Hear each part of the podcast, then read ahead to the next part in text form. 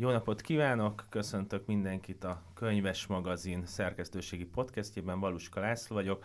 A mai szerkesztőségi témánk az az Oscar díj átadás lesz, ahol a ahol vasárnapról hétfőre víradóra átadják az idei díjakat. Mi azt beszéltük meg, hogy átvesszük a legjobb adaptációk listáját, ez öt film lesz, és erről Ruf Orsolyával és Sándor Annával fogok beszélgetni. Sziasztok! Hello! Hello. Ö, azt a játékot találtuk ki, hogy ö, létrehozzuk a saját Oscar díjunkat, ami azt jelenti, hogy mindenki elkészítette az ötös listáját, és ö, ezt fogjuk itt megvitatni, és ö, reményeink szerint a végére kialakul egy győztes, amivel majd vagy egyetértünk, vagy nem. Az öt film az a Drive My Car, a Coda, a The Lost Daughter, The Power of the Dog és Dűne. Ezeknek van magyar címe, amit majd menet közben el fogunk mondani. A játékról még annyit, hogy visszafele haladunk, tehát az ötödik helyezettől fogunk haladni. Mindenki elmondja, hogy kit rakott az ötödik helyre, és pontokat is fogunk mellé rakni. Az első helyezett az mondjuk 10 pontot kap, a második 8-at, a harmadik 6-ot, és így tovább. Ezt megpróbálom én lejegyezni majd. Úgyhogy akkor jöjjön a vallomásos rész, mit raktatok az ötödik helyre? Nekem az elveszett lány. Az elveszett lány raktad az ötödik helyre? Igen. Sokat gondolkodtam rajta, de ennél éreztem leginkább azt, hogy ez egy tök oké okay dráma, és nagyon erős benne a feszültség, és, és tök jól feszeget egy nagyon erős tabut.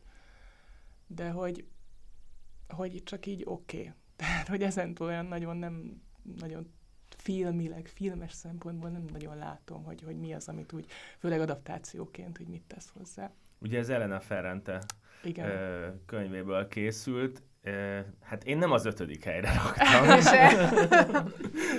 Orsi, te kit raktál az ötödik helyre? Uh, ugye én vagyok most itt a hármunk közül az, aki az öt filmből négyet fog véleményezni, mert nekem a Dűne az teljesen kimaradt, hogy ezt vállalom, és nem is nem szeretnék emiatt kevesebb pontot adni a Dűnének, mert úgy érezném, hogy az igazságtalanság lenne vele szemben. Úgyhogy én most azt mondom, hogy az én negyedik helyemen uh, kiszerepel, ez pedig a Drive My Car, ami azt hiszem a magyarban a, a vezes helyettem címet kaptam, ami, ami egy nagyon-nagyon szuggesztív film, ugye ez is egy, egy Murakami feldolgozás, a Férfiak nők nélkül című kötetnek az egyik novelláját vette alapul, és még más elbeszélésekből is, Murakami elbeszélésekből is építettek bele, és egy nagyon-nagyon szuggesztív, egy iszonyú sok réteggel rendelkező film, aminél csak azért raktam a negyedik helyre, mert sokszor úgy éreztem, hogy... Nincs szíved.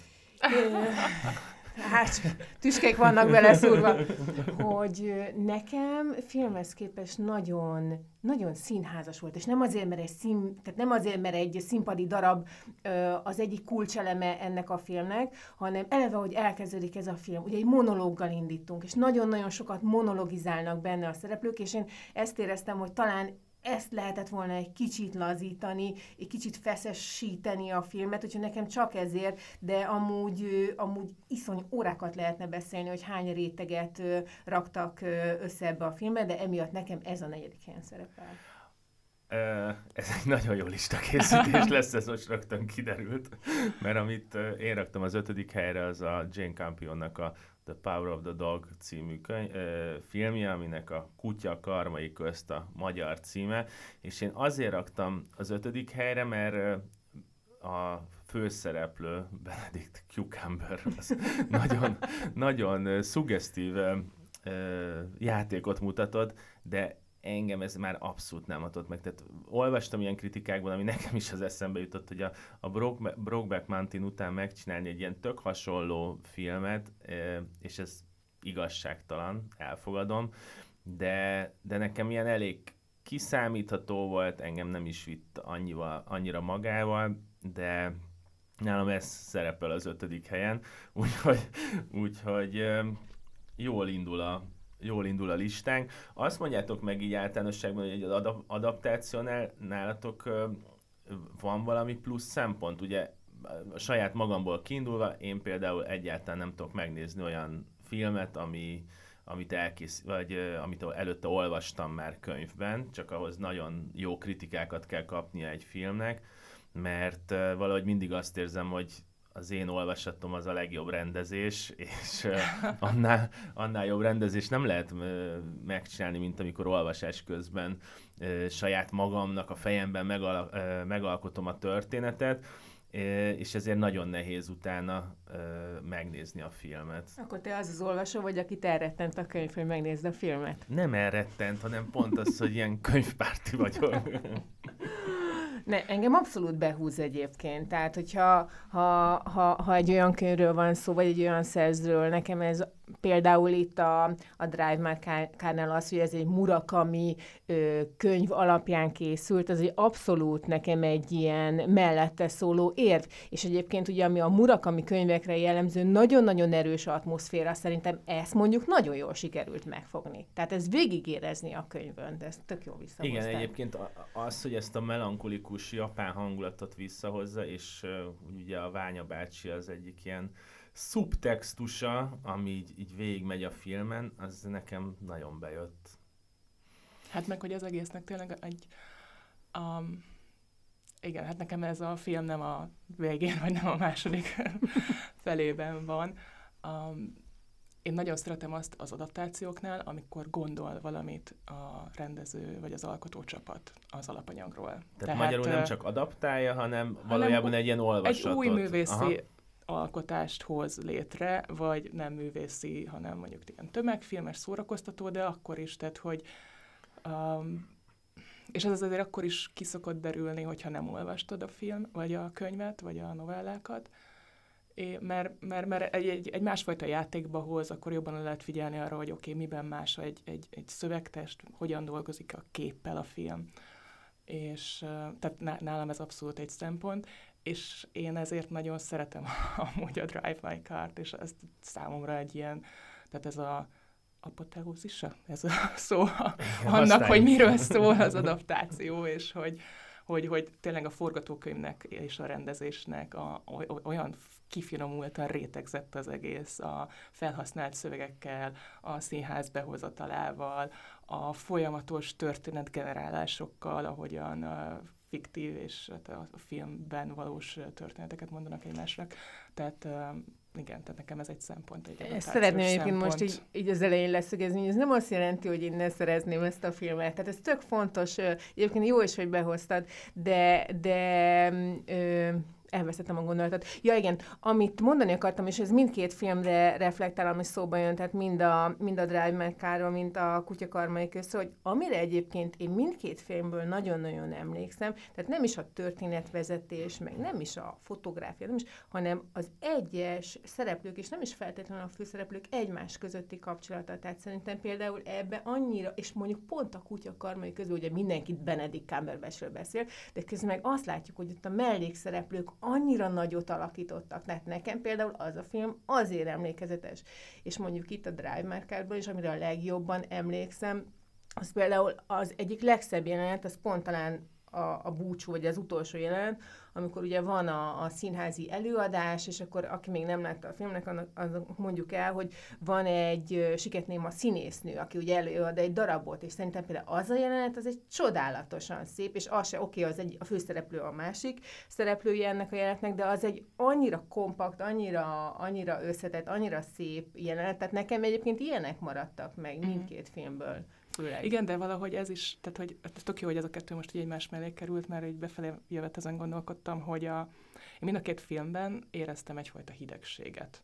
Csak amíg ezt Abszolút, el tudom, bele igen. tudom rakni a Drive My Car-ba, mert mert ez a hidegség, ez a, a szereplők közötti távolságot intenzíven így, így, így nézőként tökre megszólítja benned, és hogy akkor ez áthidolható-e, feltölthető-e melegséggel ez, ez a tér addig a, a kutyakarmai közben azt éreztem, hogy ez, hogy, és ez az, amit olyan nagyon nehéz megragadni, hogy, hogy ez a fajta hidegség, ez, ez az a, az, a, az a ridegség is, ami az a közeg, amiben ez az egész játszódik, de hogy, hogy valahogy azt is kifejezi, hogy a Campion ezt nem tudta valahogy elcsípni ezt a mm. filmet. Tehát, mm. hogy az a nő, aki megcsinálta a zongoraleckét, ami szintén egy nagyon okay, búja, mert dzsungelben játszódik félig, de hogy, hogy ö, ott is megvan ez a fajta ridegség.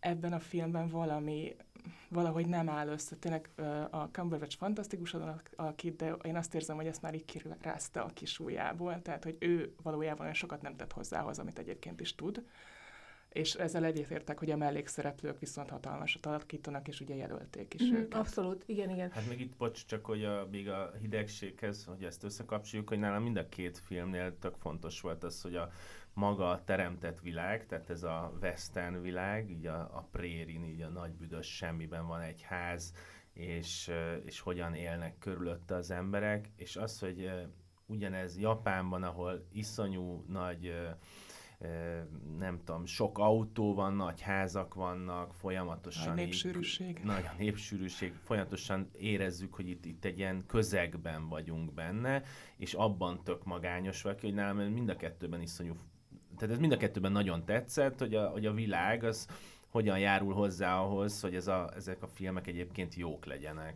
Csak arra akarok ráakaszkodni, amit Anna mondott, ugye a távolság, és szerintem ebben benne van ugye a távolságtartás is, és a távolságtartásban benne van az is, hogy az alkotó hogyan viszonyul az adott korhoz, és nekem például az nagyon izgalmas volt a, a kutyakarmai közben, hogy ugye egy olyan világot ábrázol, ami elmúlóban van, és nekem az mindig barom izgalmas, amikor egy ilyen tranzit korszakban vagyunk, tehát látjuk ugye egy testvérpár, a, a, a két főhős, az egyik még kapaszkodik ebbe a régi világba, a másik viszont már érzi, hogy tovább kellene lépni, és szerintem ez a dinamika is baromi érdekes, és, és a távolságtartás talán ebben is benne van, hogy egy olyan világban vagyunk, ami már, ami már távolodik el, aminek már csak nagyjából a díszleteit látjuk, mert valami tök máson, és tudjuk, hogy el fogja söpörni az egészet. Nekem egyébként ezért volt izgalmas ez a film főleg.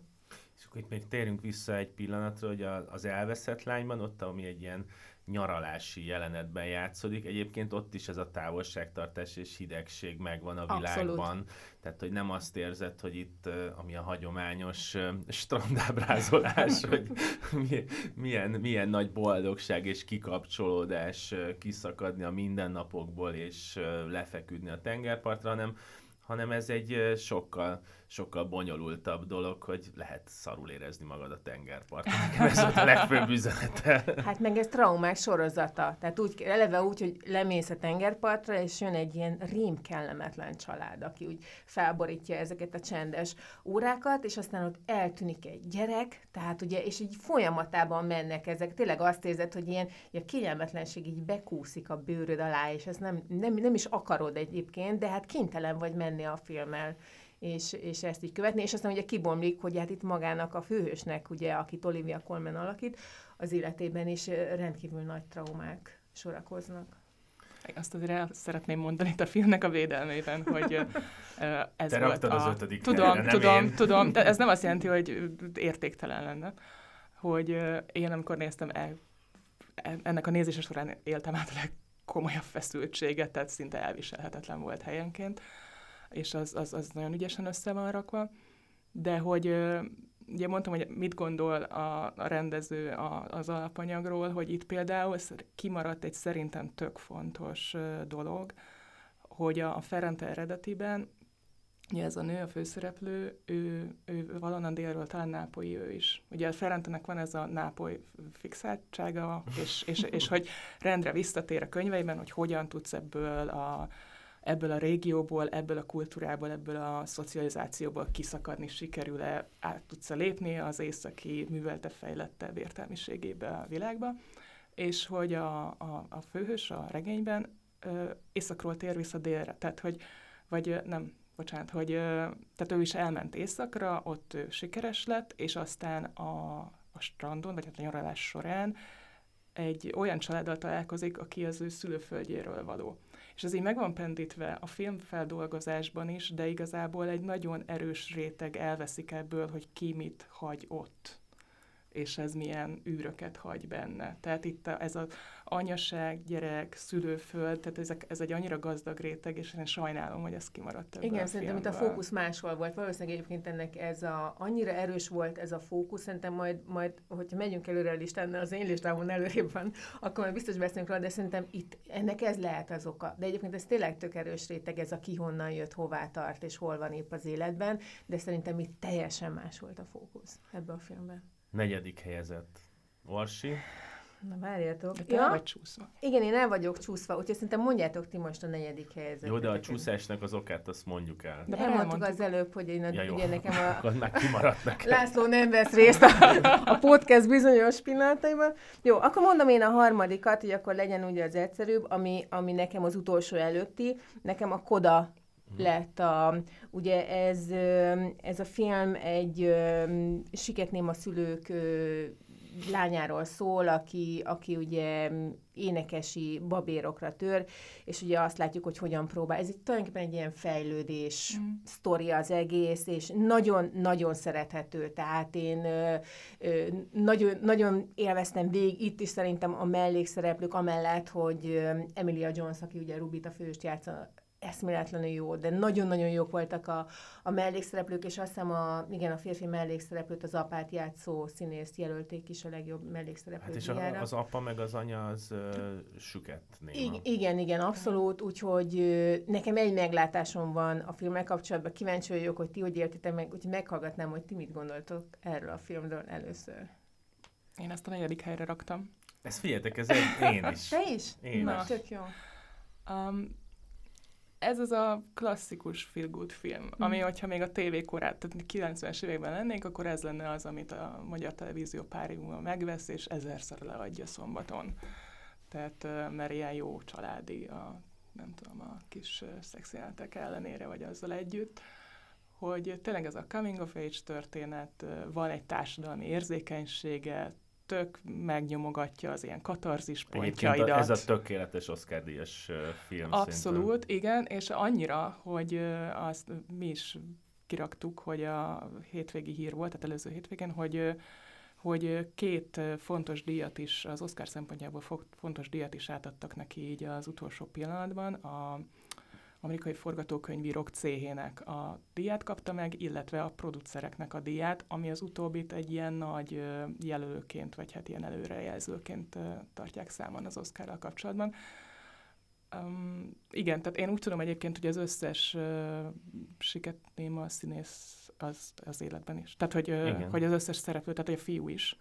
Ami egyébként még csak ez, ez csak ilyen kis uh, info, hogy a, ugye ezt egy francia filmből uh, adaptálták, és hogy ott nem, tehát ott, ott, uh, ott halló egészséges emberek játszották, és az tök nagy kritikákat kapott emiatt uh, Franciaországban, mert ráadásul uh, pontatlanul használták a francia jelnyelvet, tehát amikor beültek uh, ilyen halláskárosult emberek nézni a moziban, akkor a feliratokat kellett olvasniuk, mert nem tudták értelmezni rendesen a jelnyelvet.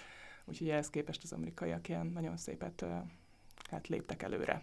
Egyébként milyen, csak egy kis zárójel, hogy milyen érdekes, hogy ö, ugye a Drive My Car-ban is milyen fontos ez, Igen. a, ez az elem, hogy a, a jelelés és ugye a, a siket ö, színészek szerepeltetés, Mhm. ez tök, tök véletlen, de így tök érdekesen egybe Az idei Oscar trend. Igen, igen, igen, tök ilyen Matrixot lehet fölvázolni. Nekem, megmondom, nekem egyetlen egy meglátásom volt a filmmel kapcsolatban, ami, hogyha hát a negatív, akkor negatív, hogy néha kicsit hatásvadásznak éreztem. Jaj, nagyon.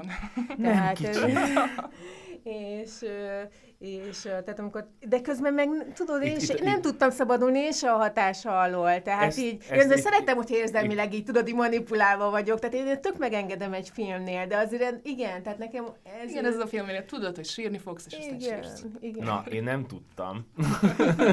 De amikor elkezdted Én nézni, akkor ezt megnézt- számítottál rá, Amikor nem? megnéztem a trélert, akkor az volt, hogy úristen, hát ezt majd izé a végére hagyom, ez, ez ilyen tipikus izé, szívfacsaró film, tudom, hogy ezekre hogyan reagálok, emlékszem, amikor a Csillagainkban a Hiba című filmet elmentem megnézni a Mamutba, az tökre előttem van, így egy ilyen délutáni vetítésre beültem, és ilyen fiatal lányok voltak, ilyen 15-6-7 évesek, meg egy-két anyuka, de mondjuk egy ilyen négy órás előadást kell magunk elé látni, és elkezdődött a film, és elkezdtek sírni.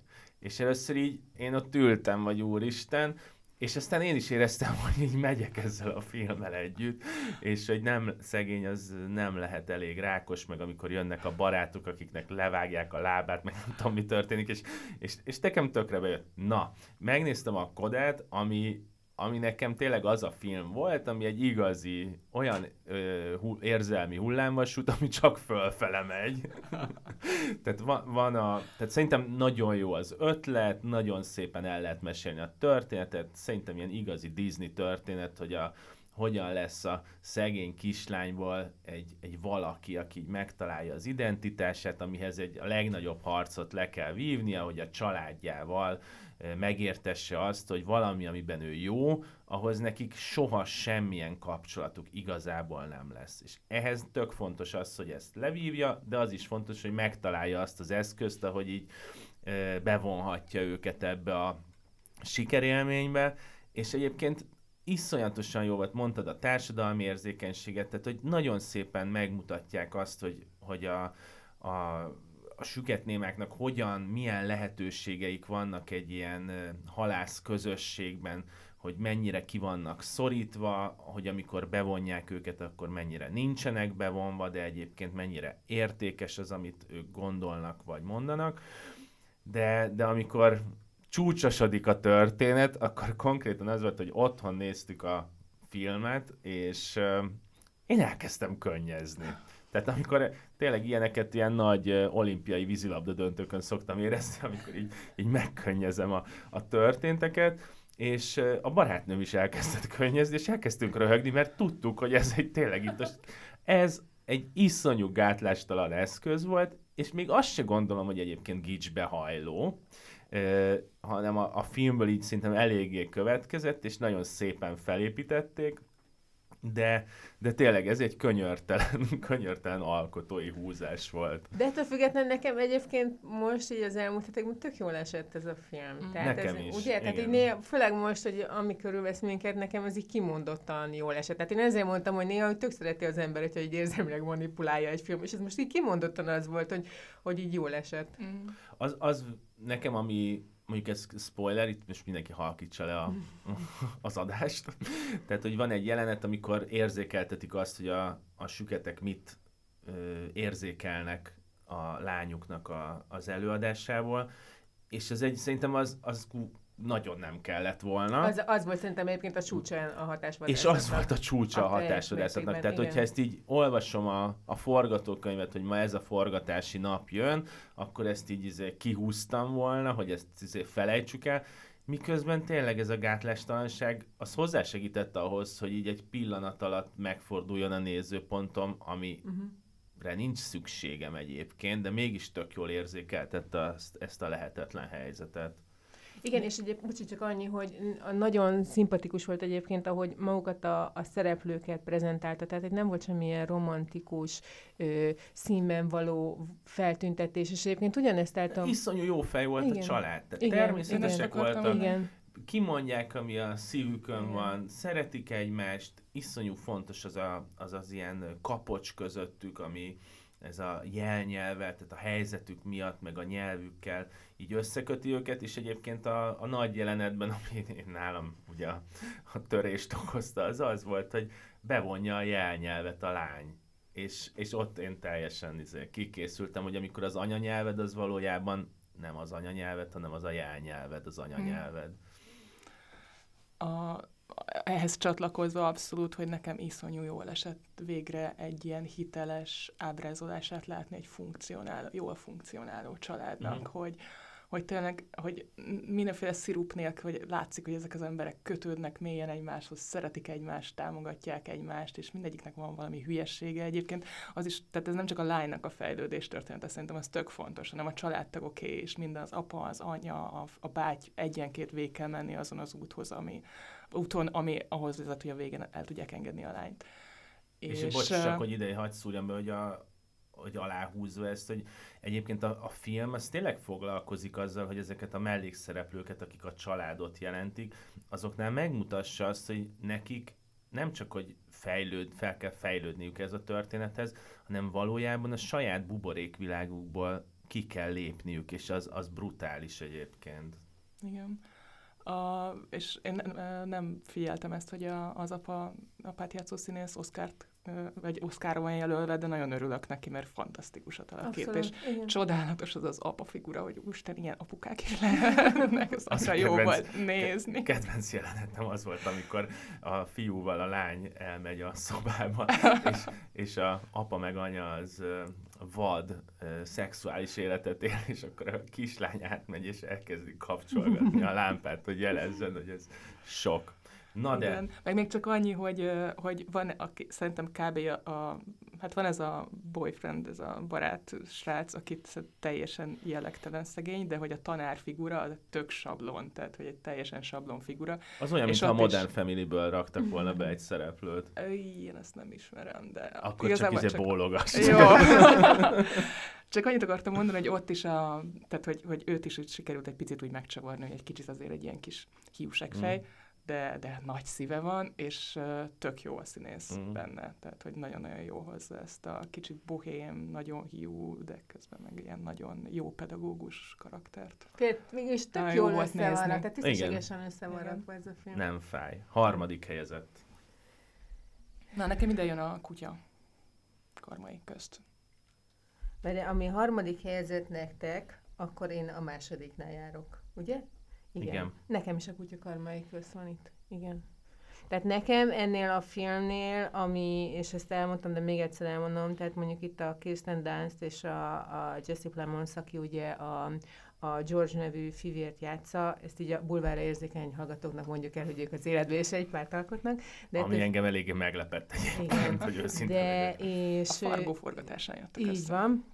És, és szerintem ők csodálatosak mm. együtt. Igen. És, és ugye itt arról van szó, hogy, hogy a Jesse Plemons karaktere hazavisz, új asszonyt visz a házhoz, ami ugye teljesen új dinamikákat hoz itt a fivérek életébe, és a Benedict Cumberbatch által játszott, azt hiszem Philnek hívják a, a, azt a fivért, ugye teljesen ö, nem is nagyon tud mit kezdeni ezzel a helyzettel, és ugye egy ilyen borzasztóan kellemetlen alakot játszik, de mondom, itt, itt valamire egyébként Kirsten Dunstra emlékszem így a, a legjobban ezekből a, ugye ö, egy kicsit egy ilyen sodródó figura abból a szempontból, hogy elkezd ugye inni, meg, és ezt, ezt ugye a családja elől is titkolja, tehát szerintem ő, ő csodálatosat alakított ebbe a filmet, tehát nem véletlen, hogy ő is az egyik jelölt között van.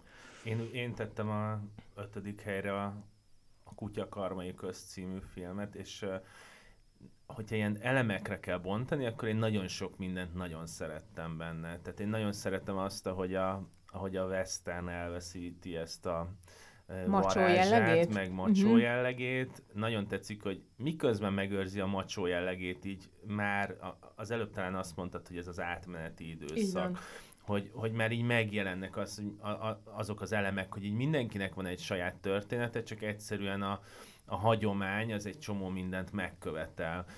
Nekem is azt hiszem a, ez a házaspár történet, ez, ez nagyon tetszett, tehát hogy ez egy nagyon mély történet volt, és valahogy azt éreztem, hogy a Kirsten Dunst az annyira jó benne, hogy miatta erősödik meg ez a történet, ami persze lehet, hogy nem így van, Nekem egy kicsit uh, ilyen uh, virdó volt, ahogy a, az a srác, akinek most nem tudom a nevét. Uh, Azt aki, Peter egyébként a, a szerep szerint aki kicsit a fia, olyan ugye? volt, mint, igen, aki uh-huh. kicsit olyan volt, mint egy ilyen Stephen King uh, karakter, tudod, ilyen bohóc így bejön. Tehát, hogy így tudtad, hogy valami vele nem oké. Okay.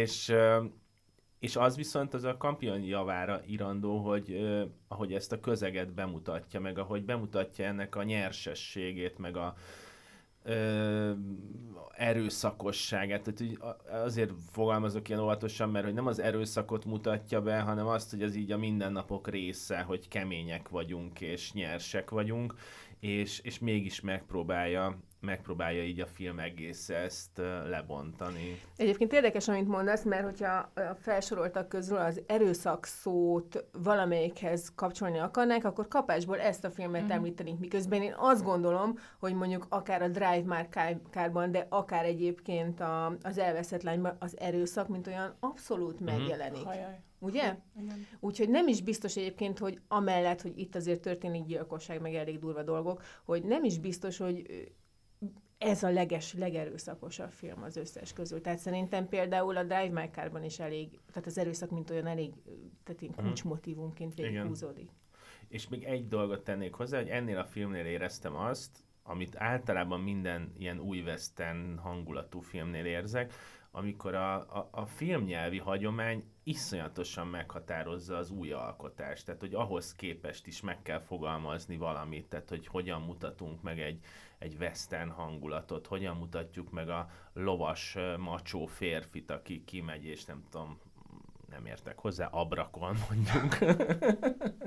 Egyébként arról nem olvastam, hogy, hogy a Jane Campion mit mondott, hogy őt mi érdekelte elsősorban, hogy ennek a világnak, vagy ennek a világ elmúlásának a bemutatása. Én egyébként a, talán arra tenném le a voksomat, hogy talán az utóbbi. Igen, én Hmm. is. Egy két gondolatom van, az, és igen. Az egyik az, hogy hát a 60-as években kezdtek el ilyen revizionista a westerneket nagy mennyiségben csinálni, vagy amik így fontosak így az utókor szempontjából. Ahol ugye nagy társadalmi forrongásban volt az USA, meg valamennyire Európa is, de ott most az USA-ról beszélünk, és ugye akkor is elkezdték ezt a macsó férfiasságot így, így, így lebontani, vagy hogy tényleg ott a hippi meg a emberi jogi mozgalmakkal párhuzamba állítani, akkor a, a western, nem tudom, például a, van ez a ö, és a Billy a kölyök című film, ez egy gyönyörű, és akkor ott ezt a társadalomhoz való viszonyt, a megváltozó, hogy hogyan szorulnak ki ezek a korábbi hős figurák, vagy bandita figurák így a, a, a peremre egy megváltozó világban, és hogy hogyan szükségszerű a bukásuk, tehát ez, ez, ez úgy tök jól lehet a, a western használni arra, hogy így reflektálj. És ami nekem mondjuk tetszett ebben, hogy ezt így meglátta a egyébként nagyon feminista gondolkodású és vállaltan feminista rendező a Campion, hogy ez az elmúlás, ez arra is rámutat, amit, amitről beszéltél, ez az átmeneti szakasz, hogy ugye azért érték, azért mindenek fölött való érték a, a westernben, vagy a, a, a, a, abban a történelmi korban a keménység, a, a, azok a, a macsó attitűdök, mert ezek kellnek a túléléshez. Tehát, hogy abban a, hogyha elkezdtek a, a, a, a, arról az időszakról olvasni, pokoli sokan meghaltak, megőrültek, tehát ez egy iszonyatosan embert próbáló időszak volt, és ez felemelte ezeket az értékeket. És hogy ezt is mutatja, hogy elmúlik az a kor, mert már van, le, lehet vezetékes víz, lehet fürödni otthon, lehet, tehát be van kötve talán telefon, tehát hogy, hogy a, okafogyottá válik ez a fajta viselkedés, és akkor miért is vigyük tovább? Tehát, hogy ez, ezt, ezt itt tök jól uh, szerintem tematizálja ez a, ez a film. A másik, hogy amit én szerettem, hogy én meglepődtem, hogy mi a csavar, hogy, hogy uh, tökre bírtam azt, hogy a film során így kiderül, hogy ez tulajdonképpen nem egy dráma, hanem egy thriller. Uh-huh. És uh, én azt úgy néztem, hogy tudtam róla, hogy uh, tudtam, hogy lesz a végén valami csavar, ami majd arra késztet, hogy újra gondoljam az egészet, úgyhogy az egész film alatt így matekoztam, hogy akkor vajon mi fog történni. És, és, és, és tudtam ezt a melegszálat, tudtam, hogy uh, és, és aztán erre végül is én nem számítottam, és én azt, hogy akkor tényleg utólag végig gondolni, hogy akkor így mik is voltak azok a szemünk előtt játszódó jelenetek, amik elvezetnek ahhoz a, ahhoz a hát végkifejlethez. És, és picit ehhez kapcsolódva azt is, tehát azt nagyon élveztem, hogy ezt egy kritikában olvastam a, talán a 24-en, hogy, hogy tök jó, hogy támaszkodott ebben a thriller vonalban a film a nézőnek az intellektuális képességeire. tehát, hogy így, téged a... Igen, tehát hogy így, hogy így nem, tehát, hogy nem tolja az arcodba ilyen, tényleg ilyen hülye biztosan azt, hogy ugye most látod, hogy mit csinál ez a szereplő, és dadadam, abból majd lesz valami. A, én ehhez két dolgot, hogy ezt, amit mondtál, ezt most így újra gondoltam a pontozásomat, és akkor így lehet, hogy még csalok is, és előrébb rakom, mert, mert az valójában egy, tehát a csavart azt értettem, viszont ez tényleg egy sokkal bátrabb dolog, hogy az egész film a 95%-ában egy tök másik történetet ígér ebből a Mhm. szempontból, mint ami történik. És a másik, meg ami ami nekem nagyon izgalmas volt, hogy volt egy olyan érzésem az egész filmmel kapcsolatban, hogyha ezt átrakjuk, nem tudom, közép, tehát az Egyesült Államok középső régiójára, és ugyanezek ilyen nagy autókkal mennek ezek a szereplők, akkor valójában így egy az egyben ezt a történetet szerintem el lehetne mesélni, mert hogy ezek a, ezek a hagyományok még élnek, tehát, hogyha most csak így az arhetipusokra... Mm, én ö... ezt a hegyi móc világba raknám, tehát, hogy Appalacs vagy a sziklás hegység, tehát, hogy de, de oké, okay, tehát hogy most nem érvelni akarok emellett, csak hogy így valahogy a kampion azt tudta megoldani, hogy ezt ne egy ilyen történelmi dologként nézzük, hanem, hanem tényleg nagyon valódi kapcsolatok és problémák merülnek fel, ami, ami tényleg az előnyére írható. Azt akarom még mondani, hogy ez, a, ez az a film az összes közül, aminek 12 jelölése van, ami szerintem baromi sok, ugye talán ezért is mondja mindenki azt, hogy abszolút esélyes. Most persze ezt most innen ebből a helyzetből nem fogjuk tudni megítélni, de ti egyébként azt gondoljátok, hogy ez így hát most reális, vagy nem reális, de hogy, hogy ez egy túlzás, vagy megérdemelten kap ennyi jelölést ez a film, vagy, vagy ez csak ez a szokásos hype, amikor kiemelünk uh-huh. egy filmet, és kicsit egyébként én is e felé hajlok, én is a hype felé hajlok, hajlok, miközben ez egy tök rendben van, ez, ez a film is. Ö, Hát ugye minden ilyen így általánosságban az tök jó, hogy van egy vezető színész, aki elvállalja a blockbustert, meg a minőségi művészfilmet is, és tud valamennyire más lenni, mint amennyire szokott. Ez szerintem tök fontos. Van egy tök jó rendező, aki új nézőpontot tud behozni ebbe a mondjuk egy ilyen filmes hagyományba, mint a western, és ez egyébként meg nyilván túlzás, hogy ezt westernnek hívom. A mellékszereplők is tök jók, és, és hát ez egy szerintem tehát megint csak egy nagy amerikai történetnek egy, egy ilyen izé, lerombolása történik meg, amit meg ugye szeretnek politikailag támogatni. Tehát, hogy ezt így értem, és tök szép a film. Tehát, hogy amikor ott nézik a felhőket, és erről beszélnek, akkor én is érzem azt, hogy milyen, Fúj a, milyen a felhőket nézni. Egyébként, egyébként, mondtam neked egyszer korábban, hogy ha előkerül egy nyúl egy filmben, akkor annak rossz vége lesz, és a nyulakat rendszeresen arra használják. Nekünk otthon van egy nyuszink, úgyhogy erre nagyon figyelek. Szóval, kedves hallgatóink, hogyha nyulat láttok egy filmben vagy egy sorozatban, akkor valószínűleg hamarosan csúf véget ér, és mhm. azzal fogják valamelyik karakternek a kegyetlenségét illusztrálni. E, viszont az én harmadik helyezettem az a dűne volt. Úgyhogy akkor itt megnyitom a, a dűne tematikát is. E, engem meglepő módon nagyon lekötött, na, nagyon, tehát nagyon tetszett, nagyon szerettem, azt talán neked írtam, Anna, hogy, vagy lehet, hogy közösen írtam, hogy valószínűleg a, ebből az egész mitológiából, ami a dűne maga, egy csomó mindent én nem értettem, de az az érzékenység, az a világ, amit teremtettek, tehát mondjuk így látványban messze, messze a legerősebb nekem, abból a szempontból is nagyon erős, hogy hogyan lehet egy ilyen univerzumot elkezdeni építeni, amikor iszonyú erős a, nem tudom, amikor a jövőről beszélünk filmben, akkor mondjuk a csillagok háborújának a, a világépítése, meg a jó és a rossz harca. Nekem nagyon tetszettek a iszonyú jó, hogy ilyen kis szerepekben is tök jó színészek vannak. E, és összességében azt hiszem, hogy ez, tehát hogy nagyon szívesen nézném a második részt, azt, azt, azt tudom, de de ez a lassúság, amit ez a film hozott, az egyfelől nagyon bátor dolog, és nagyon meditatív, de, de közben meg ezt nem tudom, hogy tehát mondjuk egy dűne rajongó, amit majd te elmondod, hogy milyen a dűne valójában, hogy, hogy abból a szempontból milyen ez a, milyen ez a film, mert, mert valójában ez nekem ez igazából nem volt skifi, tehát sokkal inkább egy, úgy néztem ezt a filmet, mint egy, mint egy ilyen posztapokaliptikus filmet, ami így a klímaválság után játszódik, ahol már már tényleg rohadt meleg van, és a, van egy ilyen jelenet, ahol arról beszélnek, hogy hogy kell viselkedni a, a, mikor lehet kimenni a napra, meg hogyan történik ez a dolog, és én nekem ez a része például tökre megfogott, és egy nagyot csavart azon, hogy hogyan gondolkodjak a dűnéről, hogy mindig nagyon süt a nap, különböző dolgokkal, kendőkkel fedik el magukat, és, és nekem ez, ez nagyon aktuál, aktuálissá tette.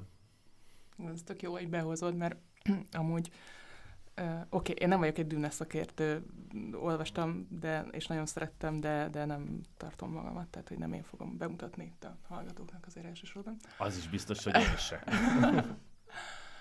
a, ugye a dűne keletkezése, tehát maga a regénynek a születése, abban egy tök fontos szempont, hogy a Herbert még újságíróként a, a, a kaliforniai homokdűnéknek a valamilyen környezettanulmányával foglalkozott, tehát hogy ő, mint egy ilyen nagyon korai klíma- és környezetvédő, abszolút részben ilyen, tehát ez volt az egyik ilyen inspirációs forrása a cucchoz, és ezt így mondják, hogy, hogy nagy hatással lett aztán a regény a környezetvédő mozgalmakra, sőt olyan szempontból is nagyon kiemelkedőnek tartják, hogy ez volt az első, ami így egy ilyen bolygót ilyen ö, környezetvédelmi szempontból, mint egy önálló entitást tudott láttatni, és hogy ennek ilyen tök nagy hatása volt. Úgyhogy én ezért például tökre vártam, hogy legyen bármilyen didaktikus is ez az olvasat, de hogy e- ez majd valahogy a Villeneuve, Denis Villeneuve, aki rendezte, hogy majd egy kicsit jobban így berakja a a feldolgozásába. Ráadásul, e, bocsi, a Denis aztán... Villeneuve az mindig ö, olyan filmeket készít, ahol ezekre a nagy társadalmi problémákra így reflektál a, a filmjeiben. Igen, Tehát, igen, ez... hát az tök markáns, igen. És aztán ez így nem történt meg. Tehát, hogy mm, most egy pillanatra elvesztettem a fonalat, túl sok mindent akarok mondani egyszerre. szóval, hogy egyfelől nekem hiányossága, hogy én ezt a hányadik, várja, csak második helyre raktam, uh, mert nekem nagyon hiányzik, aki úgy, hogy olvastam és szeretem ezt a könyvet, hogy a Herbert egy elképesztően gazdag és rétegzett, és nagyon, tehát azt a, ami a társadalomnak az a sűrűn szövetsége, vagy a civilizációnak, hogy annak van egy gazdasági, egy politikai, egy vallási, egy filozófiai rétegei, és hogy ez, ez hogyan működik, ezt nagyon-nagyon szépen ábrázolja és tök fontosak benne az emberek közötti interakciók, szinte fontosabbak helyenként, mint hogy mi történik. Mm. Tehát, hogy ez nem egy... A Villeneuve a filmje az egy mesélyes váró film. Tehát, hogy ez egy ilyen, elég ilyen, kicsit ilyen népmesé, ilyen, ilyen fajék egyszerűen, hogy akkor itt várunk valakit, és akkor az eljön, hát és akkor egy klasszikus majd trilógiai megnyeri. gondolkodásnak az első része egyébként hát ebből a szempontból. lesz, de... Az már eldölt? Hát a második uh, filmet azt leforgatják, ugye lebegtetve volt, hogy megcsinálják-e, és a Villeneuve uh, azt mondta, hogy ő a következő könyvet is megcsinálná nagyon mhm. szívesen, de az még nincs leütve, erről egy interjúban beszélt. És... Uh, a Messiás várásnál uh, szóltam közben. Igen, de ezt most elvesztettem, majd beszéltek, aztán majd beszélünk. Nekem még a, a dűnéhez kapcsolódóan az, az, az, az volt egy tök jó érzés, hogy leülök, elkezdem nézni, és iszonyatosan beszippant, mert egy ilyen, tehát egy ilyen disztópikus filmnek szerintem a kulcsa az az, hogy olyan világ legyen, ami rögtön, rögtön működni kezd. Tehát, hogy ott, ott nincs olyan, mint a, nem tudom, a kutya karmai közt, hogy így láttam már prérit, meg lovat, hanem, hanem annak a világnak, ami egy elképzelt világ, működnie kell. És ezt sikerült úgy megcsinálnia, hogy ne egy, tehát ne legyen hihetetlen az a világ, hanem, hanem úgy el tudom képzelni, hogyha, hogy tényleg ilyen lesz az, amikor be, beáll ez a szárazság, és mindenhol homokdűnék vannak, és így tudnak élni az emberek és a másik, ami, ami nekem nagyon érdekes volt, ez most az előbb ezt a, a messiás várást emeltet ki. Ugye ezek ilyen klasszikus, nem tudom, forgatókönyv típusok, hogy hogyan meséljük el a Matrix is erről szól, meg egy nagyon sok film szól erről, de hogy közben meg így az első rész azért sok tekintetben ellene is megy. Tehát, hogy az egyik részről mindig kapja a főszereplő, hogy a Timothy Chalamet, hogy majd ő lesz, a, ő lesz a valaki, de közben a film ezt nem akarja annyira túlzásba tolni. Tehát mondjuk mondok egy Matrixos példát, tehát ott van a, nem tudom, a kanálhajlítás, meg van az, hogy ugord át a, az egyik háztetőről a másikra, és akkor, és akkor mindig így rácsodálkozik, hogy ezt is meg tudom csinálni. És itt, itt közben meg folyamatosan az van, hogy ilyen nagyon emberi, nagyon egyszerű dolgokat kell, kell megcsinálnia, és nekem nagyon tetszik, hogy, hogy az anyjával van egy ilyen szoros, szoros viszony, ahol ráadásul ebből a kisfiú pozícióból át kell fordulnia egy, ha nem is férfi pozícióba, de, de el kell mozdulnia abba az irányba. És, és ugye ennek a filmnek azért van politikája, tehát hogy, hogy egyáltalán nem mindegy, hogy a különböző hatalmak meg, meg elnyomottak azok hogyan viselkednek egymással, és, és ez is elég izgalmas benne. Most úgy mondtad ezt a anya-fiú viszonyt, és ez tényleg tök jól megjelenik benne, de amit az előbb mondtam, és ezt vesztettem el ezt a gondolatvonalat, hogy hogy nagyon sok ilyen marha erős és jól megírt kapcsolat van, megkapcsolódás a, a regényben, amik tök fontosak, tehát hogy hat a, a, a regényes részé, vagy tehát első harmadában egy óriási feszültségforrás, hogy a herceg nem tudja, hogy a felesége áruló-e vagy sem.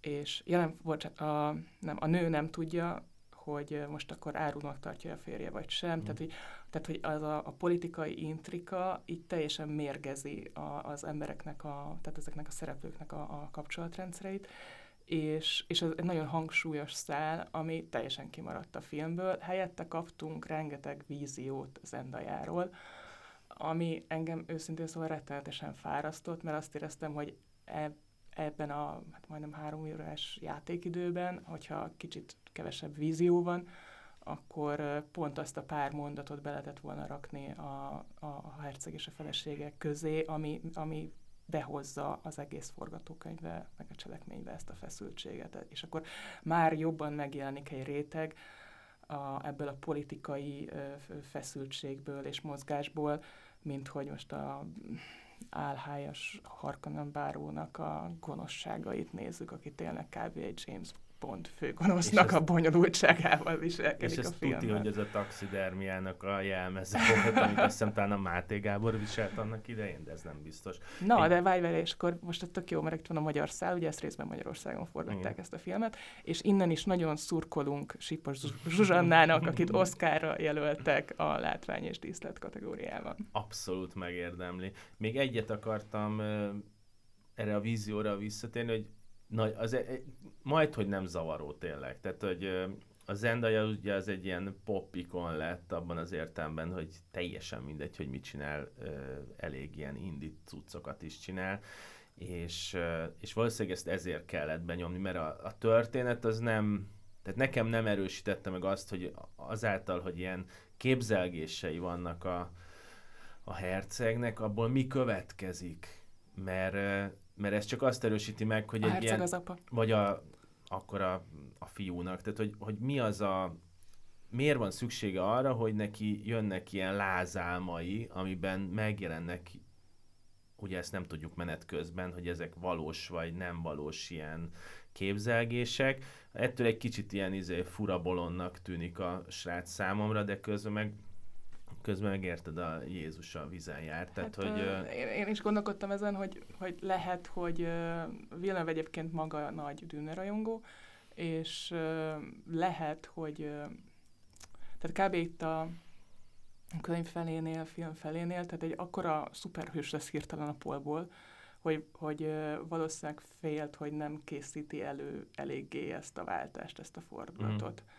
És De én ezzel tudom esetleg így magyarázni, hogy ez miért lehetett. A legfontosabb kérdés, hogy szerinted a Villeneuve-nél jó kezekbe került a dűne, vagy nem? Ahol tök jó kezekben van, és ez nagyon-nagyon megnyugtató mert hát ugye ez volt az érinthetetlen Igen. alapanyag, többeknek is beletörött a bicskája, erről írtunk a könyves magazinon, úgyhogy ezt majd fel tudjátok keresni ezeket a cikkeket. Ugye a David Lynch tudom, hogy sokan szeretik azt a feldolgozást, de azért alapvetően kudarcnak van tartva, akkor a Hodorovsky, aki egy félőrült zseni, és egy ilyen pszichedelikus agymenést akart belőle csinálni, aztán a stúdió letajította, pedig addigra már Orson Welles-től Salvador Dalig és a Pink Floyd mindenkit beugrasztott a projektbe. A stúdió azt mondta, hogy ezzel a rendezővel nem akarják, ezek a szupersztárok meg azt mondták, hogy ők viszont a Hodorowski miatt hmm. csinálnak, úgyhogy ez így elveszett ez a...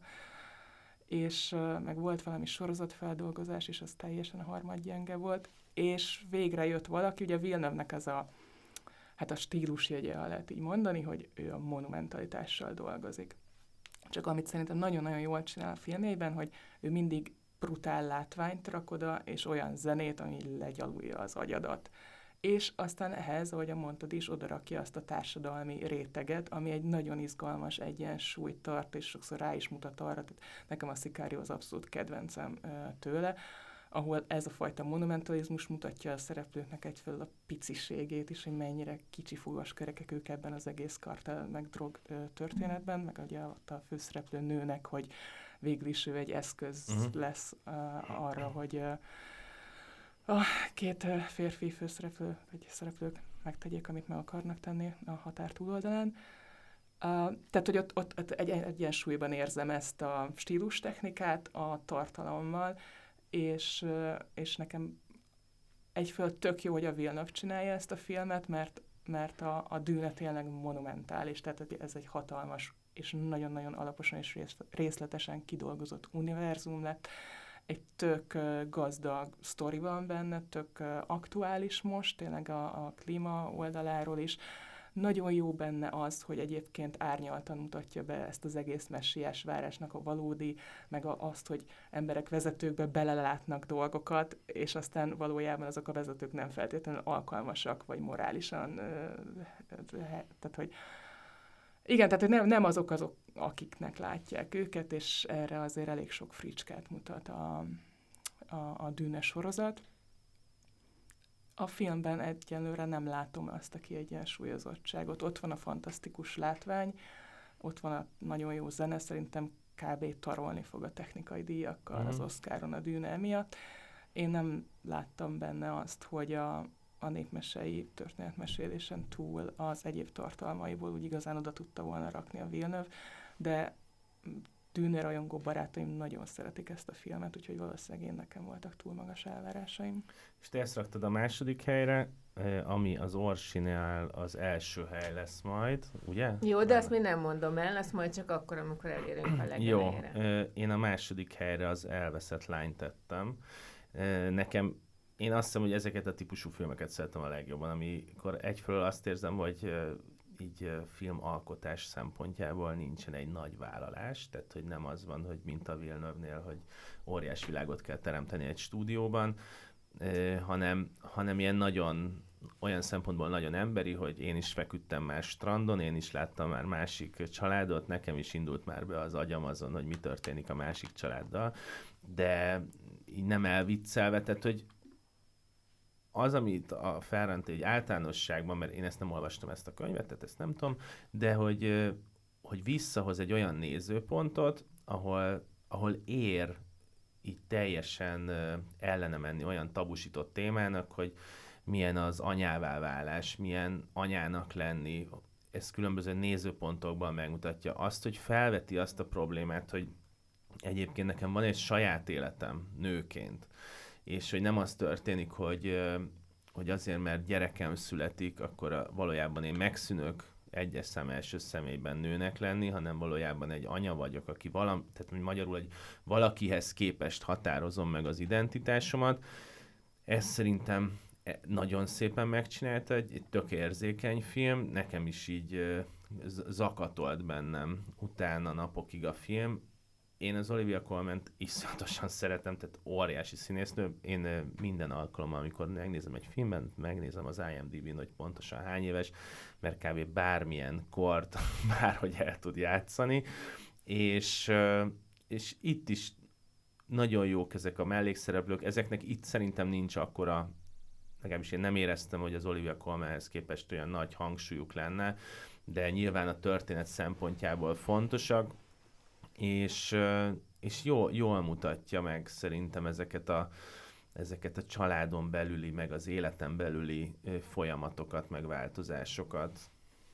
Hát akkor most itt megcáfolom az előbb magamat, mert azt mondtam, hogy még nem árulom el. Nekem egyébként ez az első, és most azért is mondom ezt, mert nagyon egyetértek azzal, amit mondasz, és pont ezért fontos nekem, ez a, bennem ez a film nagyon-nagyon sokáig rezonált. Tehát rám szerintem az elmúlt időszakban ez a film tette a legnagyobb hatást, úgyhogy van egy csomó hibája, meg hiányossága ennek a filmnek, de pont ezért, amit mondasz, hogy olyan témákat érint, amit nem nagyon szoktak egyébként ö, ö, filmek érinteni. Tehát pont ez, hogy, hogy ez a milyen anya vagyok én, vagy milyen anya az ilyen, és, és akkor bemutat ilyenek, tehát kimer mondani olyan dolgokat, ami szerintem egyáltalán nem szokványos, és ugye ö, itt Maggie Gyllenhaal rendezte a filmet, és nagyon-nagyon fontos volt Ferranténak, hogy női alkotó nyúljon a filmhez, és szerintem egyébként nagyon érzékenyen, és nagyon-nagyon jó, jó arányérzékkel nyúlt hozzá. Egyébként azt tényleg csak egy zárójelbe teszem ö, hozzá, hogy most a tárgyalt film, filmekből, filmek közül azt ő a harmadik film, vagy ez a harmadik film, amit női rendező rendezett, ami Igen. szerintem tök jó ö, szempont szintén. Mert mi a harmadik, a Koda? Vagy a Kodát is ö, nő rendezte, igen, a Sean Heder, és, ö, és a, a, ugye az elveszett lány volt, és ugye a Kutya Karmai közt az a mhm. harmadik. És, ö, és egyetértek azzal, hogy Olivia Colman mindig nagyon jó, itt is nagyon jó, a, a mellékszereplők közül egyébként, aki engem tök meglepett, és, és nagyon-nagyon jó volt, az a Dakota Johnson, aki szerintem tök jó hozta ezt a... Az mennyire, mennyire jó e- egy ennyire más típusú Ennyire más. Egy, egyébként hozzá kell tennem, hogy itt jó pár perc eltelt, mire, mire én fölismertem, hogy ez, a, ez, a, ez egyébként a Dakota Johnson. Tehát ugye ő játszotta azt a fiatal lányt, akivel az Olivia Colman karaktere megismerkedik a strandon, és aki nekem óriási meglepetés volt, az Jesse Buckley, aki ugye a fiatal ö, tehát Olivia Colman fiatalkori kiadását játszott, azt szerintem ő is eszméletlenül jó volt. Tehát pillanatok jutottak neki, tehát annyira nem tudott kibontakozni, de, de, de ő is az egyik olyan a szereplő, akinek így az alakításai nagyon, nagyon benne maradt. Bocsi, valószínűleg pont azért, mert ő játsza el azokat az éveket, amikor ezt a borzasztóan traumatikus és nehéz, és a társadalom által elítélt döntést hozza meg, amikor azt mondja, hogy most kilépek anyaként az életemből, és két évre magamra, magukra hagyom a gyerekeimet az apjukkal, és, és a, a, reg, a filmbeli jelenben ugye látszólag ennek már nincs nyoma, de mégis ott van a felszín alatt ez, hogy ezek így borzalmas, tehát ezeket a dolgokat nem tudod megúszni egyszerűen, tehát végigéreztetik a hatásukat, és szerintem ez nagyon szépen van lebegtetve ez a feszültség a, a filmben. És ezt milyen szépen oldják meg egyébként ezeket a flashbackeket, ez mindig egy ilyen nagyon érzékeny dolog, hogy ilyenkor behozzák a szépját, meg a nem tudom mit, tehát így nagyon megpróbálják elkülönböztetni a, a jelentől, de itt ilyen nagyon természetes és nagyon erős jelenetek kapcsolódnak hozzá. Ráadásul a Maggie hol elmondta valamelyik interjújában, hogy ugye többszörösen nehezített pályán dolgoztak, egyrészt ugye akkor már javában pandémia volt, tehát lezárások, és ezt az egészet egy görög szigeten vették fel, és ott kellett felvenni a múltbeli jelenteket is, ahol szintén van mhm. egy tengerparti jelenet, ahol ugye szintén a, a fiatal Léda elveszíti a gyerekeit, és így, így teljesen így, tehát így okosan kellett filmezni, hogy, hogy nem volt egy nagy büdzsé, de mégis meg kellett oldani, és szerintem, szerintem tök jól sikerült nekik. Ugye ez egy ilyen rendezői debütáció ráadásul, és szerintem barom jól sikerült. Tehát én nagyon drukkolok, hogy még sok-sok ilyen filmet rendezzem, mert nekem, nekem nagyon, nagyon erősen megmaradt ez a film. Tehát én nagyon sokat gondolkoztam, valószínűleg nem utolsó sorban a saját anya élményeim is, meg anyaképem, meg, meg minden ilyen tapasztalatom, biztos, hogy ez így összeadódik, és emiatt nekem borzalmas, nagyon tetszett ez a film. Tehát nekem abszolút ez a kedvencem az idei felhozatalból. Nekem az ötös listából ez az a, az adaptáció, amit szívesen elolvasnék könyvben. Tehát, hogy én ennél éreztem azt, hogy úristen, akkor itt kifejezetten kíváncsi vagyok, hogy a Ferrante ezt hogyan oldotta meg, mert annyira nem a csavarra, meg a dramaturgiára van kihegyezve a, a film, hanem hogy egy állapotot elmeséljen, hogy itt biztos, hogy a, a nyelv, meg az elbeszélés az ö, szövegszinten nagyon sokat hozzá tud adni ehhez. Egyébként az előbb ugye beszéltünk, hogy ö, talán pont a Kodánál, hogy olyan szereplők vannak, akiknek azért a hiányosságait, meg a, meg a, a gyengéit ö, nem fél megmutatni egy rendező. Hát ugyanez, ugye Olivia Colman karakter, a Léda, tehát egyszerűen nem értedné, hogy miért hoz ilyen döntéseket, mm. nem tudsz vele azonosulni, mert hülyeségeket csinál, és mégis mész vele, és követed, és egyszerűen nem tudsz elszakadni tőle, mert annyira szuggesztív, és annyira visz magával a film, úgyhogy szerintem ebben is tök jó. És ha erőszakról beszélünk, hogy az, nem tudom, emlékeztek, itt is van egy ilyen kalap tűs jelenet, ami, ami szintén ebben szintén benne van, de eleve ez, hogy, hogy ugye elveszem a gyereknek a, a babáját, és közben pokollá teszem a másik anya életét ezzel. Tehát ezek mind ilyen nagyon így a, a felszín alatt ö, mozognak, és ö, tök jól megoldották. Igen, itt a, a feszültségépítés elképesztően erős ebben a filmben, tehát a, az, a, ahogy a, például a paranoiája felépül, ott van egy jelenet, amikor már, már úgy fél ettől a családtól, hogy már ki is mondta az egyik szereplő, meg ő is érzékeli, hogy ezért ezekkel úgy óvatosan kell bánni, mert ők azért hát hajlamosak túllépni a mindenféle társadalmi konszenzusok és törvények határait. És van egy jelenet, amikor oda akar menni Léda az autójához, és ott áll a a fiatalabb Srác, nőnek a férje, meg egy, meg egy másik családtag, két férfi, és hogy így, így érzed azt a, azt a rett, rettegést, vagy azt a, azt a megfélemlítettséget, hogy most mi lesz, hiszen ott állnak az autón, nem fog engedni beszállni, megvernek, mi lesz.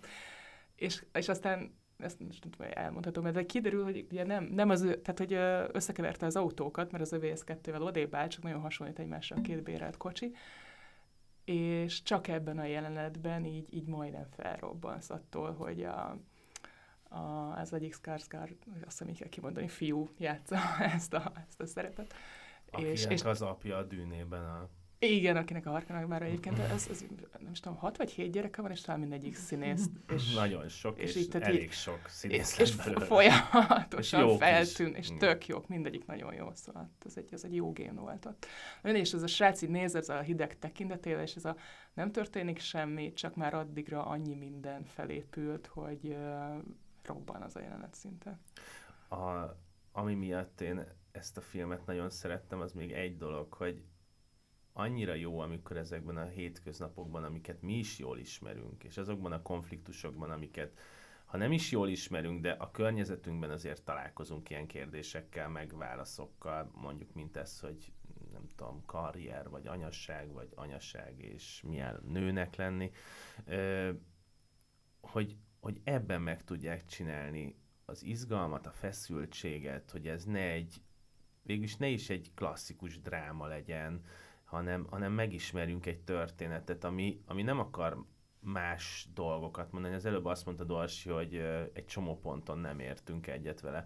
És egyébként ez egy, szerintem egy elég bátor filmes vagy elbeszélői húzás, hogy ugye általában azt a nézőpontot szoktuk megtalálni, a, vagy szokták néz, ránk kényszeríteni nézőkre, vagy olvasókra, amivel így valamennyire tudsz menni. Még akkor is, hogyha ez egy rossz karakternek a nézőpontjából van elmesélve, de hogy nagyon fontos, hogy megtaláld a kapcsolódást. Mondjuk a Breaking Badnél az, hogy egy nem tudom, egy tanár, aki ott van a, nem tudom, a, a, a nagybüdös semmiben, és betegség, és nem tudom, ott, ott ezzel rá tudsz csatlakozni, és akkor utána van annyira szimpatikus a karakter, hogy nem tudom, tíz évig menjél vele.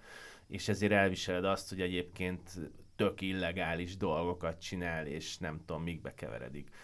Itt viszont az történik, hogy, hogy a karakterrel úgy tudsz menni, hogy mintha azokat a kérdéseket tenné fel, és azokat a döntéseket hozná meg, amiket így a, a, a társadalomban, vagy így a saját közegünkben nem biztos, hogy meg kimernénk mondani, nem biztos, hogy megmernénk tenni, és, és ezért lesz egy ilyen távolság, hogy egyszerre nézem egy ilyen távolságból és idegenként az Olivia Colmannek a karakterét, miközben azt érzem, hogy azokat a kérdéseket feszegeti, amik a legfontosabb kérdések.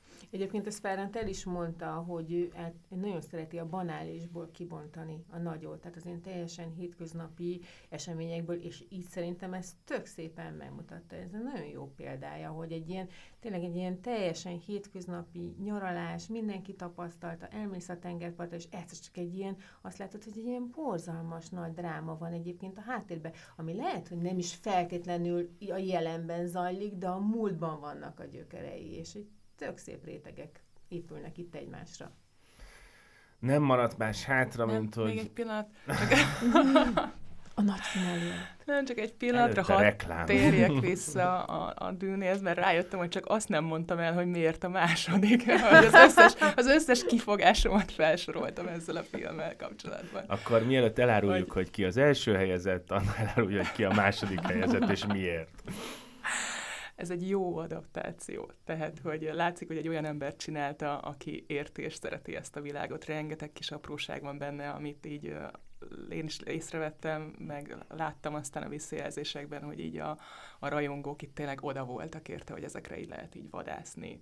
És és annak ellenére szerintem lehetett volna a Villeneuve bátor az önmagában hatalmas bátorságra val, hogy hozzá mert nyúlni ehhez az alapanyaghoz, és igazából csak most téged is, ahogyan hallgattalak, aki ugye nem ismered ezt, hogy, me, hogy igazából elkezdve sok minden átjött neked abból, hogy mi ez a világ, és mi ez az Megnéztem a univerzum. filmet. De nem, nem, de, de érted, ez azt jelenti, ez azt jelenti, hogy a Villeneuve-nek sikerült ez a, ez a átmenet, ez a tranzíció alkotóként. Ami, ami szerintem ide kapcsolódik, ugye az elején azt kérdeztem tőletek, hogy egy vagy film vagy könyv, hogy valójában szerintem az igazán fontos dolog az akkor történik meg, amikor nem a dramaturgiára próbálják meg lecsupaszítani a történetet, hanem ahogy valamelyik részben mondtad is valamelyik filmhez kapcsolódva, hogy, ö, hogy megpróbálja így a saját olvasatát újra, azon keresztül újra teremteni azt a világot, és ebben lehet hűséges valaki, meg lehet provokatív, de mégiscsak van egy saját értelmezése, meg olvasata. Én ezt egyébként a Ferrenténál is ö, Abszolút. eléggé bírtam.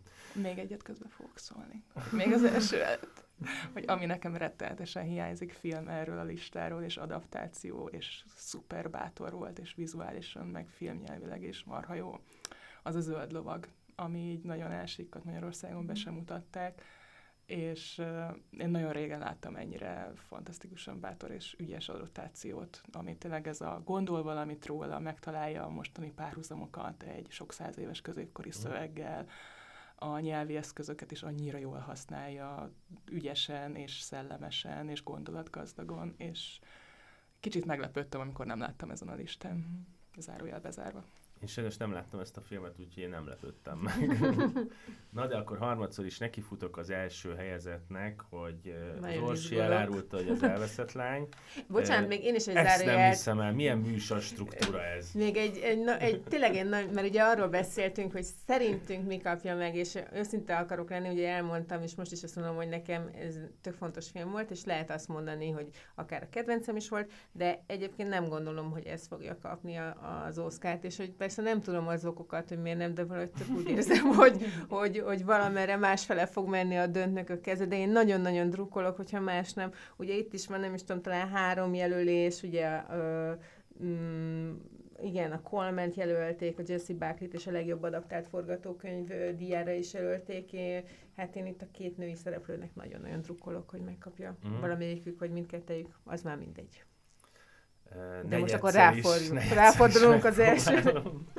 Tehát akkor az elveszett lányt az Orsi kihozta első helyre magánál, mi meg az Annával a Drive My Car-t hoztuk ki. Erről beszéltünk az elején, tehát hogy megpróbáljuk nem ismételni magunkat, bár nyilván nem emlékszem pontosan arra, hogy mit mondtunk el, de, de akkor ezt kezdem én, tehát hogy nekem iszonyú nagy élmény volt az, hogy a Murakamit egy kifejezetten ilyen vizuális írónak tartom abban az értelemben, hogy amikor elkezded olvasni a könyveit, akkor nagyon megjelenik az a világ, és nagyon megjelenik az a hangulat, ami, amit egyébként a Drive My Car tökéletesen hoz, ez a melankólia, ez a városban, hogyan lesz tök magányos az ember.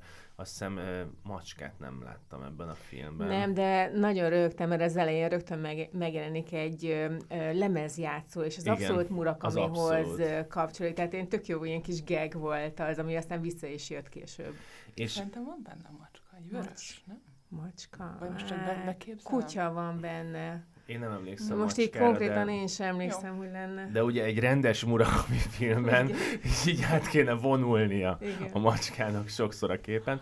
Ö, és amit, még- amit még hozzátennék, és, és ez szerintem minden Murakami könyvnek itt Európában hozzájárul a sikeréhez, hogy ez a hogy japán nézőpontból az európai kultúra az egy ilyen egzotikus dolognak tűnik, és ez a nézőpontváltás az, hogy a Ványa bácsi bejön ebbe a történetbe, Ázsiából, az nekem iszonyatosan izgalmas volt. Tehát én most... Ráadásul, bocsi, egy többnyelvű előadás, ugye? Tehát Ráadásul... itt nem csak egy sima japán nyelvű előadás volt, hanem itt egy többnyelvű casting és egy többnyelvű színészgárdával adták elő végül ezt. Hogy mindenki a saját nyelvén beszél. Igen, és, és én nagyon nagy kedvet kaptam hozzá, hogy újraolvassam, hát ez nem most lesz, de, de tényleg kedvet kaptam hozzá. Illetve ami ebben a film működése szempontjából nekem nagyon érdekes volt, ez az elidegenítés, tehát hogy ül az autójában az ember, hallgatja a, a, a színházi szöveget, amit tanulnia kell, és azok hogyan, hogyan lesznek kvázi a saját monológiai a saját történetében. Tehát, hogy nem csak tanulja azt a szöveget, hanem az mindig egy ilyen kvázi narrációként is működik. És, és ez szerintem nem egyértelmű helyzet, hogy ezt mennyire lehet megoldani filmen. Nekem ez nagyon működött, tehát nagyon, nagyon tetszett. Illetve az, azt tetszett nagyon, hogy itt is sikerül ebben a, az talán nem spoiler, hogyha azt eláruljuk, hogy van egy ilyen megcsalás történet az elején, mert az viszonylag gyorsan kiderül, és valami nagyon későn van a főcím, arra emlékszem. 40 perc. 40 perc, igen. igen. Tehát olyan, hogy mintha megnéznél egy filmet, jön a főcím, elkezdődik egy igazán, másik igen. film. És, és ebből a megcsalás történetből is egy nagyon izgalmas és ilyen izgalmasan épülő feszültséggel teli történet alakul ki, ami, ami mindig felkínál valami, valami uh, olvasatot, hogy most milyen irányba megyünk, és mindig egy kicsit uh, eltévejedünk tőle, de a három órás hosszán kívül én azért olyan nagyon sok kritikát nem tudnék most felhozni a Drive My Car ellen, mert, mert nekem ez tényleg, tehát hogy most kifejezetten adaptációs szempontból nekem ez ilyen tökéletes adaptáció, hogy nagyon visszaköszön a világ, nagyon szépen építkezik, és, és jó végignézni. Ehhez kicsit kapcsolódva, mert amúgy egyetértek abszolút azzal, amit mondtál, hogy a három óra az nekem iszonyatosan ijesztő volt előre. Tehát, hogy tudtam, hogy most nagyon nem vagyok mostanában olyan paszban, hogy három órás filmeket nézzek. És, és nem untam. Tehát annyira hmm. szépen levitt ebbe a tényleg egy ilyen kicsit ilyen meditatív állapotba, és annyira jól használja a filmidőt, jól építi ezeket a folyamatokat a figurákban, meg a, a, ahogy hogy nem, nem azt mondom, hogy elrepült ez a három óra, de amikor itt érzed, hogy ez most jól telik. Egyébként ez a meditatív állapot tényleg nagyon érdekes, mert a, a, a film, ezt én is nagyon megijedtem a három órától, de hogy valójában tényleg az első 40 perc, amikor már tényleg megnéztél egy filmet a főcím előtt, az olyan szinten beránt, hogy onnan már nehéz elengedni, és így valójában olyan, hogy van egy hosszabb bevezetőd, és utána van egy két órás filmed. Teljesen. Egyébként az, amit mondtál, hogy ugye Murakami mennyire vizuális író, Nekem egyébként, van kifogásom a filmmel kapcsolatban, akkor pont ez, hogy, és könyves magazin vagyok, nem szeretném a bárki félreérteni, de ennél a filmnél éreztem azt, hogy nagyon nagyon erősen rátelepszik a szöveg. Tehát amikor ugye úgy kezdődik a film... Mármint most, hogy sokat beszélnek Nem, benne, hanem vagy... maga, tehát mint írott szöveg. Uh-huh. Tehát az irodalmi írott szöveg nagyon markánsan jelen van, és nekem, hogyha van elidegenítő hatás filmben, akkor én ennél éreztem. Tehát csak egy példát mondjak, ugye úgy kezdődik a film, látunk ö, egy férfit és egy nőt egy, az ágyban, látjuk, hogy szex után vannak, és a nő mesél. És maga azok a mondatok, amiket ugye elmesél, tehát annál éreztem úgy, mint hogyha egy ilyen, mint hogyha kvázi felütne egy Murakami könyvet, és abból olvasna, és az később is visszatér. Tehát engem például ez nagyon-nagyon zavart. Miközben... De az bocs, de ott megvan a célja. Annak Igen, megvan a célja, de ettől függetlenül ez az érzés bennem van. És amit viszont nagyon-nagyon érdekesnek találtam, mint, mint fogást, hogy ugye maga ez a történetmesélés hogyan alakul ki, ugye egy forgatókönyv író csajról van szó, és az ő színész rendező férje ö, állít a középpontban, és ugye a, a nő az úgy írja a, a történeteit, hogy ugye szex után jutnak eszébe ezek a sztorik, amiket elmond a férjének, a, amit aki kvázi utána másnap elmesél, visszameséli neki, hogy le tudja jegyezni. Tehát egyébként ez így baromi érdekes volt ez az egész, nevezük kreatív folyamatnak, vagy bárminek, hogy, hogy ez hogy épül fel. Nekem, nekem ezek, a, ezek a nagy monológok voltak azok, vagy ott volt a fiatal színész srác, emlékeztek, aki ugye később azt hiszem ugye Ványó bácsi szerepét kapja meg ebben a ebben a darabban, és ott is volt egy, egy ilyen nagy monológ, ami nekem egy kicsit így kilógott a filmből, tehát nekem ezek így elnehezítették az hmm. egész filmet, miközben azzal egyetértek, hogy, hogy, hogy maga a, az atmoszféra az, az nagyon-nagyon erős. Nekem nagyon tetszett ez a road jelleg, amikor ugye megyünk, és főleg az, hogy hiába megyünk, de ott vagyunk összezárva egy szűk kis közegbe, és az megint mint egy ilyen kamaradráma, ugye, amikor így kibontakoznak ezek a történetek, és a sofőr lány és a a, a színész férfi így végre megtalálja egymással a közös hangok. Ezek, ez nagyon-nagyon szépen ki van bontva, úgyhogy sok mindenben egyet tudok érteni, amit mondtok. Nekem tök érdekes, mert hogy én ezt pont, hogy nagyon értékesnek találtam ezt, hogy a szöveg így ennyire erősen megjelenik, és pont ezért tartom a legjobb, tehát ilyen igazi, vagy nem tudom, ez abszolút vállalt adaptáció, tehát az adaptációról szóló film valahol, hogy ezt, ezt hogyan és hányféle módon lehet uh, használni. És uh, azt hiszem, hogy itt ennek a, vagy nálam a titka az az volt, hogy uh, egy pillanatra sem próbálja ezt eldugni, hanem nagyon elegánsan és intelligensen így az arcunkba tolja, hogy ez a film, ez vállaltan a művészetről szól, az alkotói folyamatról szól, az irodalomról szól, amellett, hogy embereknek a, a, a kapcsolódási az, hogy hogyan tudják ezt meglépni, ezt, és keresik az utakat egymás felé, valahol ez is nagyon szépen benne van, meg a hiányokra való reflektálás. De hogy ez eb, eb, ebben a, a szöveg, az irodalom abszolút főszereplő. Tehát ez egy bölcsészfilm. Teljes, igen, teljesen. Egyébként, hogy mennyire nem szentimentális a film, van egy szerintem tök vicces jelenet, amikor ugye Hiroshima-ban van ugye ez a fesztivál, és amikor arra kéri a főszereplő férfi a sofőr lányt, hogy hát mutass nekem egy helyet, amit meg kell nézni ugye Hiroshima-ban, és sok minden eszedbe jut, és elviszi egy szeméttelepre, és akkor ott, ott azt így kibontja, és kiderül, hogy miért oda. Szerintem az egy tök jó jelenet egyébként az is. Tehát azért vannak ilyen nagyon, nagyon ilyen emlékezetes kis felvillanások a filmben. És egyébként, tehát az, hogy a rétegzettsége, meg hogy mi mindenre épít, ugye van a, ez egy nagyon híres 50-es évekbeli francia film, a Szerelmem, Hiroshima, ami mm-hmm. szintén így megidézetlenül, de ott dolgozik ebben, ami ott is az elveszett szerelem áll, a, illetve a lehetetlen szerelem a, a filmnek a középpontjában, és ez Hiroshima-ban történik meg. Márint a cselekménye ennek a filmnek. Egy szónak is száz a vége, eredményt kell hirdetnem. Uh, ugye teljesen igazságtalan lett a pontozási rendszerünk azáltal, hogy az Orsi nem nézte meg a dűnét, tehát ott a dűne az nem kaphatott az Orsitól pontot, ezt nem tudta a rendszerünk sajnos megoldani, úgyhogy így kell eredményt hirdetnem.